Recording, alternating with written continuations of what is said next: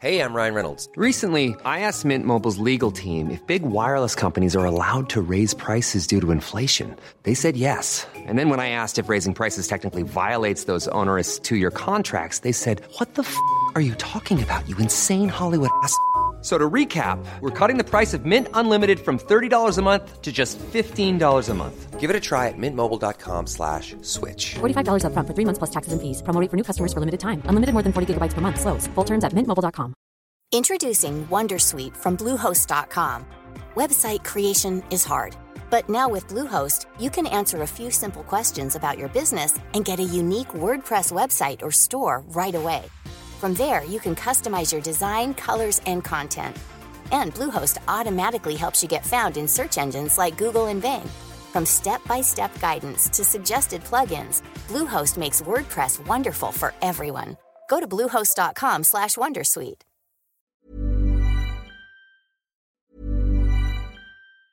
Tired of ads barging into your favorite news podcasts? Good news. Ad-free listening is available on Amazon Music for all the music plus top podcasts included with your Prime membership. Stay up to date on everything newsworthy by downloading the Amazon Music app for free or go to amazon.com slash news ad free. That's amazon.com slash news ad free to catch up on the latest episodes without the ads. Introducing Wondersuite from Bluehost.com. Website creation is hard, but now with Bluehost, you can answer a few simple questions about your business and get a unique WordPress website or store right away. From there, you can customize your design, colors, and content. And Bluehost automatically helps you get found in search engines like Google and Bing. From step-by-step guidance to suggested plugins, Bluehost makes WordPress wonderful for everyone. Go to bluehost.com/wondersuite. Le Québec décidé. Ça me fait rire un peu. Mais quoi que les Canadiens sont pas mieux. Je sais plus où j'ai entendu ce parallèle-là, mais tu peux les enfermer trois ans puis leur, leur- le- décider comment ils respirent. Ils disent pas un mot. Mais venez pas me parler de décider par nous-mêmes. Arrêtez-moi ça. Bon, ok, j'ai lu une biographie de Trudeau Papa euh, récemment. Tout un homme, très très loin du fils. Très loin du fils. Mais les deux avaient des sympathies pour le gouvernement communiste chinois, c'est bien connu. On en parle avec Éric Debroise, qui est au bout du fil, dont je m'ennuyais. Salutations, mon ami. Salut, comment ça va? Ça va bien, toujours des bons sujets. Et bon, on a une espèce de, de crise supposée entre les, les diplomaties canadiennes et chinoises présentement. Est-ce que tu peux nous expliquer un peu euh, de quoi il est question, notamment avec un, un- un Canadien, un député euh, qui est menacé au Canada par euh, un diplomate chinois, carrément? Ah oui, carrément un diplomate chinois. On va, on va donner son nom une seule fois, puis après on parlera de lui comme diplomate chinois parce que ça va être trop compliqué, mais c'est Zhao Wei. C'est un diplomate hein, qui a- fait pression directement sur Michael Chong, qui est un, un homme politique euh, canadien euh, connu donc pour son engagement chez les conservateurs. Et il faut savoir que bon, lui, son père, il est d'origine chinoise et son père est de Hong Kong. Hong Kong, qui est euh, ville qui a été rétrocédée hein, depuis euh, les années 90. Je me souviens bien, année euh, 1997. Et il, ce qu'a fait ce diplomate, c'est que bah, il a cherché à faire pression sur la famille de, de Michael Chang, donc la famille éloignée à Hong Kong. Hein? Donc essayer de, de voilà de punir euh, et essayer d'influer aussi de, de, de cette manière-là sur euh, la politique canadienne. Mais c'est pas seulement ça, c'est pas seulement ça, parce que on le sait, il y a quelques mois de cela, on a eu une analyse notamment de la GRC où il y avait eu des tentatives chinoises d'influer sur les élections fédérales, hein, notamment sur des conservateurs, parce que les conservateurs sont plus opposés à la Chine que euh, les libéraux. Mais les libéraux, c'est des rouges. Ils ont l'air dans énormément d'occasions, mais moi, ma perception va plus loin. Mais tu sais, très sympathique, pour le dire gentiment, à, à- à la cause communiste chinoise. Bah, Souviens-toi, euh, Justin Trudeau qui avait dit qu'il était admiratif euh, du, gouvernement euh, chinois. Donc déjà, en soi, on se demande ce qui se passe dans sa tête. Mais euh, au-delà de cela, bon ben, il y a quand même beaucoup d'incointance entre la famille Trudeau et le gouvernement ben chinois. Regarde, dans, sa circonscription de Papineau, il y a eu 40 dons du maximum de 1500 dollars en une nuit et ça venait de ressortissants chinois établis à Vancouver. Plus, euh, quelques heures plus tard, il y a une banque chinoise qui a été autorisée. Alors, on se trouve 48 chums, on se part une banque. C'est pas facile de partir une banque au Canada. Tu es assuré qu'après ça, ça va bien. Là, tu, tu, pointes quelque chose de très important, et puis c'est pas du tout complotiste de le mentionner. Jean-François Lisée l'avait mentionné au moment de la Covid. Il y a des gens qui sont organisés au Canada, notamment des groupes chinois, et qui jouent le rôle de cinquième colonne dans notre pays. Mais oui, aucun doute. Aucun, doute. Ben, et, il avait donné même un exemple pour ça, c'est que nous-mêmes, nos, nos, infrastructures, hein, on manquait de gants, on manquait de masques, tout ça avait été acheté en grand nombre au Canada quelques semaines avant et envoyé en Chine par des gens qui justement étaient regroupés à Toronto et à Montréal, notamment dans les communautés chinoises. On va pas faire du de, on n'est pas là pour euh, faire de. On, les bâche pas parce qu'on sait qu'il y a des, il y a des, il y a des, des euh, unités de coercition. On n'appellera peut-être pas ça poste de police, mais pourquoi pas? Ben, ils, ont, ils ont ici, ils ont, ils ont gouvernement communiste ah. chinois d'un jambe à plein puis au-dessus de la tête, pareil. Alors, ben, il y a, il y a d'un côté, il y a des businessmen chinois qui, qui, qui vraiment répondent directement du gouvernement chinois ici au Canada. Et puis de l'autre côté aussi, on a des sortes de postes de police. On n'est pas trop sûr, mais en tout cas, effectivement des postes qui jouent un rôle de coercition au même de, de, la communauté chinoise. Ça fait quand même beaucoup d'éléments. Et le Canada, hein, on est le pays qui est probablement le plus influencé, je veux dire, par la Chine dans le monde occidental. Hein. C'est vraiment il n'y a pas un seul mois qui passe où on n'a pas un problème avec la Chine. Donc il est peut-être hmm. temps que le gouvernement libéral prenne un bras le corps parce que c'est pas normal. Là, ils essayent de montrer qu'ils ont un peu de toughness. En ce moment, ils ont expulsé un diplomate chinois. Waouh, waouh! Comme si ça allait faire trembler Pékin. Euh, ah, ça sent le théâtre. Ils ont perdu leur baguette, tu vois. ça y est, ils ont perdu leur baguette euh, en Chine. Ils se sont dit, ah waouh, le Canada, ils expulsent un diplomate. non, mais... ce, qui va se passer, c'est que c'est exactement comme euh, on l'a fait avec euh, la directrice de Huawei. C'est-à-dire, probablement, ils vont nous faire des mesures de rétorsion. Ils vont essayer d'emprisonner une ou deux personnes. Et puis, mm-hmm. voilà, ils vont ils vont, ils vont nous faire, euh, ils vont nous punir par ce biais-là. On, salue les deux Michaels qui, après être libérés d'années dans les geôles chinoises, se présentent à la Chambre des communes encerclés par des dames chinoises inconnues et, qu'on n'a jamais euh, pu nommer. Exactement, mais pour aucune raison. Et donc là, il faut vraiment qu'on prenne conscience que la Chine n'est plus la Chine qu'on a pu connaître euh, il y a, une dizaine d'années qui s'ouvrait sur le monde. Mhm. On a la Chine de Xi, de mhm. Xi Jinping, qui de plus en plus devient plus autoritaire et donc même vous le dire, moi, là, je critique actuellement le, régime chinois. J'irai pas faire un voyage en Chine. Non, non, non, capable de dire que non. j'ai parlé à la radio, donc je suis assumé. C'est fini. J'aimerais ça pour vrai. Puis, tu sais, j'ai de l'admiration pour ce peuple-là. Puis, je comprends en plus certaines de leurs motivations. Quand on regarde la guerre de l'opium, ce que l'Occident a fait subir aux Chinois euh, euh, en quasiment obligeant le peuple de, de, là-bas de se droguer à l'opium. Euh, puis sinon, ben, on défonce tout. Ben, en fait, on a fait les deux. Euh, je, comprends qu'il l'ait encore sur le cœur. Puis je comprends que Hong Kong aussi l'avait sur le cœur, puis etc. Puis qu'il y a, y a une... Mais, mais, mais, tu sais, Guillaume, c'est une grande civilisation, qui, on la reconnaît, mais il existe un contre-modèle au modèle actuellement chinois continental, mmh. ça s'appelle Taïwan. Donc il existe un modèle chinois mmh. qui est libre et démocratique et qui est tout à fait capable d'évoluer euh, avec le monde occidental et sur le monde. Donc c'est pour ça aussi que la défense de Taïwan, c'est pas simplement un enjeu militaire, c'est aussi la possibilité pour les Chinois de voir qu'il existe un tel et bien contre-modèle dans lequel ils peuvent évoluer. La mentalité de vengeance, c'est la même chose que je dis à des, euh, des indépendantistes excités ici. Reviens-en, 1759, c'est pas sain de vivre dans le passé à ce degré-là. Euh, non. alors, on, a, on a fait le premier point, on s'en va en Russie, quoi. Eh oui, la, la Russie, bon, ben, est-ce que la Russie peut perdre la guerre en Ukraine?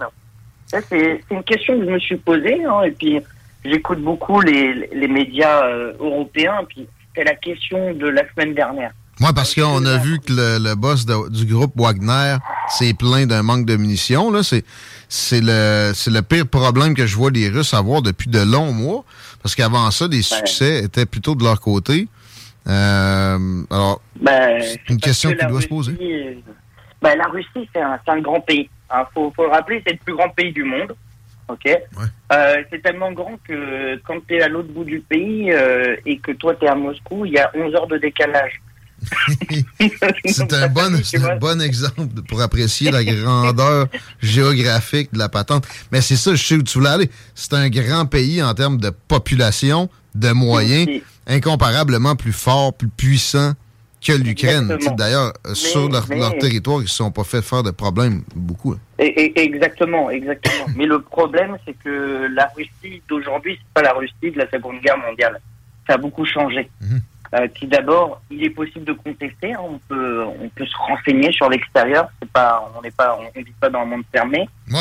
Ensuite, la démographie russe, elle est en berne depuis la chute euh, du communisme. Ça, c'est exact. Et, par- et ça, c'est un très gros problème pour la Russie, Mm. même pour le futur. Et cette guerre en Ukraine continue à saigner la Russie. On peut pas envoyer des gens comme ça euh, à la boucherie, hein, comme le dit Wagner justement. Lui, il parlait On de dizaines de milliers de morts. Euh, moi, les estimations les plus optimistes pour les pertes russes faisaient état d'une trentaine de milliers. J'ai l'impression que c'est plus, si lui mentionne des dizaines de milliers de morts, là, c'est pas deux, trois, c'est plus que ça. Euh, Bah, il est fort probable qu'il y ait beaucoup plus. Mais même si c'est pas des morts, des gens qui sont blessés, c'est pas mieux. Tu peux pas envoyer une personne euh, où il lui manque une jambe ou, euh, ou même tu lui as tiré dans la jambe euh, au combat. C'est pas plus utile non plus. Euh, et puis en plus de cela, la Russie elle a un gros problème, c'est qu'elle se manque souvent à elle-même. Hein, c'est la mentalité de corruption. Ouais. Et ça, on la retrouve à toutes les couches de la société, même en haut du pouvoir. On ne dit pas les vraies choses. Poutine a de la misère à avoir des rapports précis parce que les gens veulent pas le- le- le- l'offenser, le, le brusquer, etc.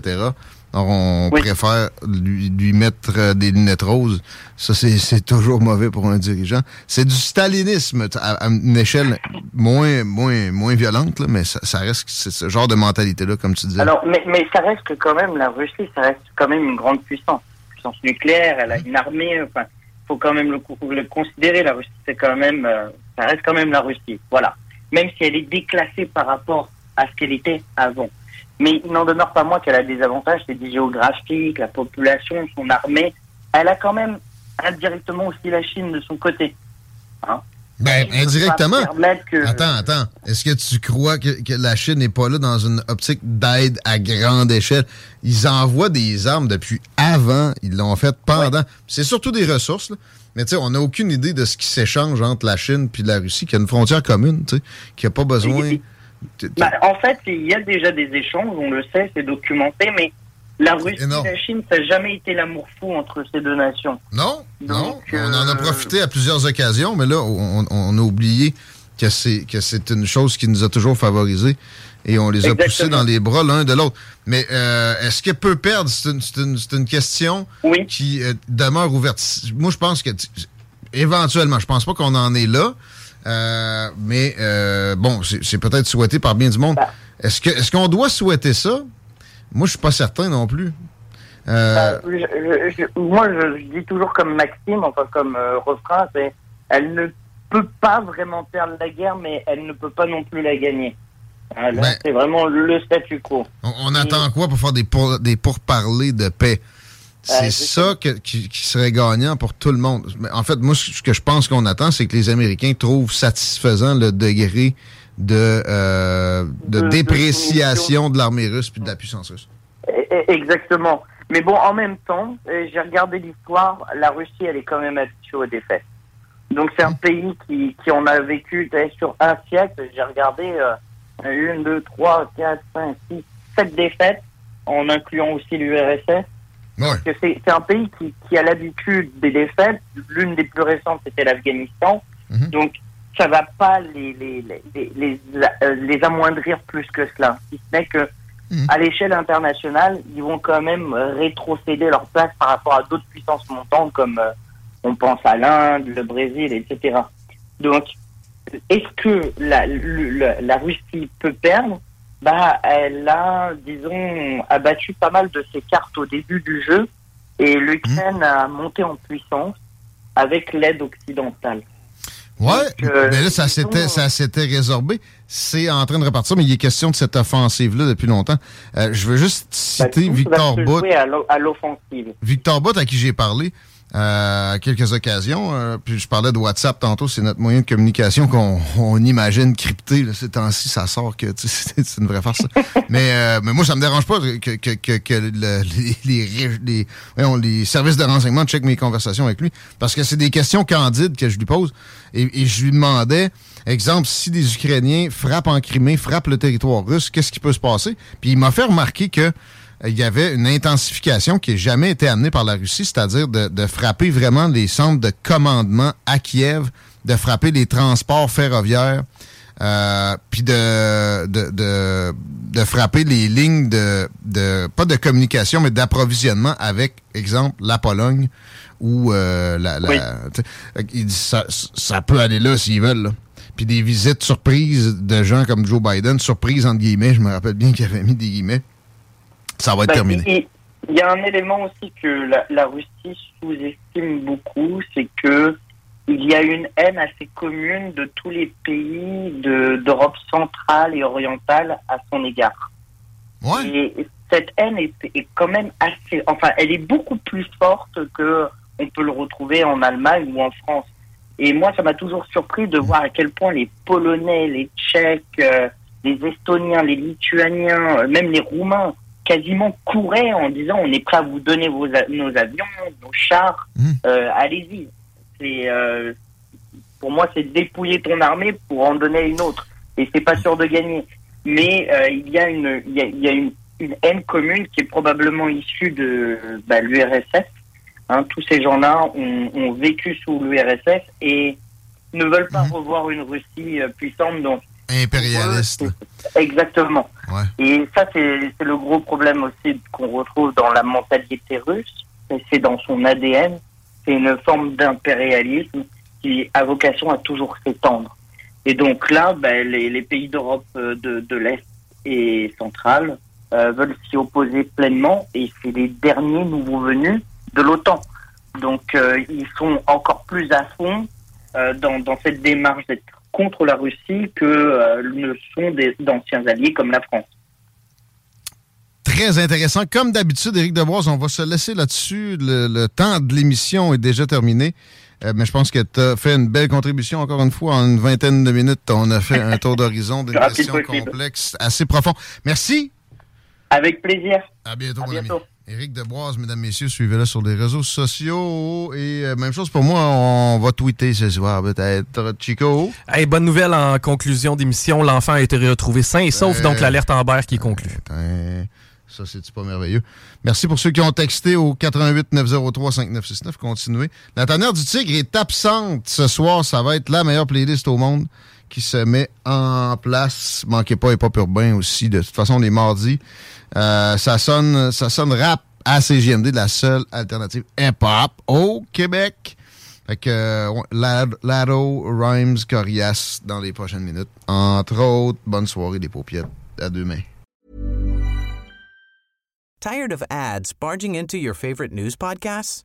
Good news. Ad-free listening is available on Amazon Music for all the music plus top podcasts included with your Prime membership. Stay up to date on everything newsworthy by downloading the Amazon Music app for free or go to amazon.com slash news ad free. That's amazon.com slash news ad free to catch up on the latest episodes without the ads.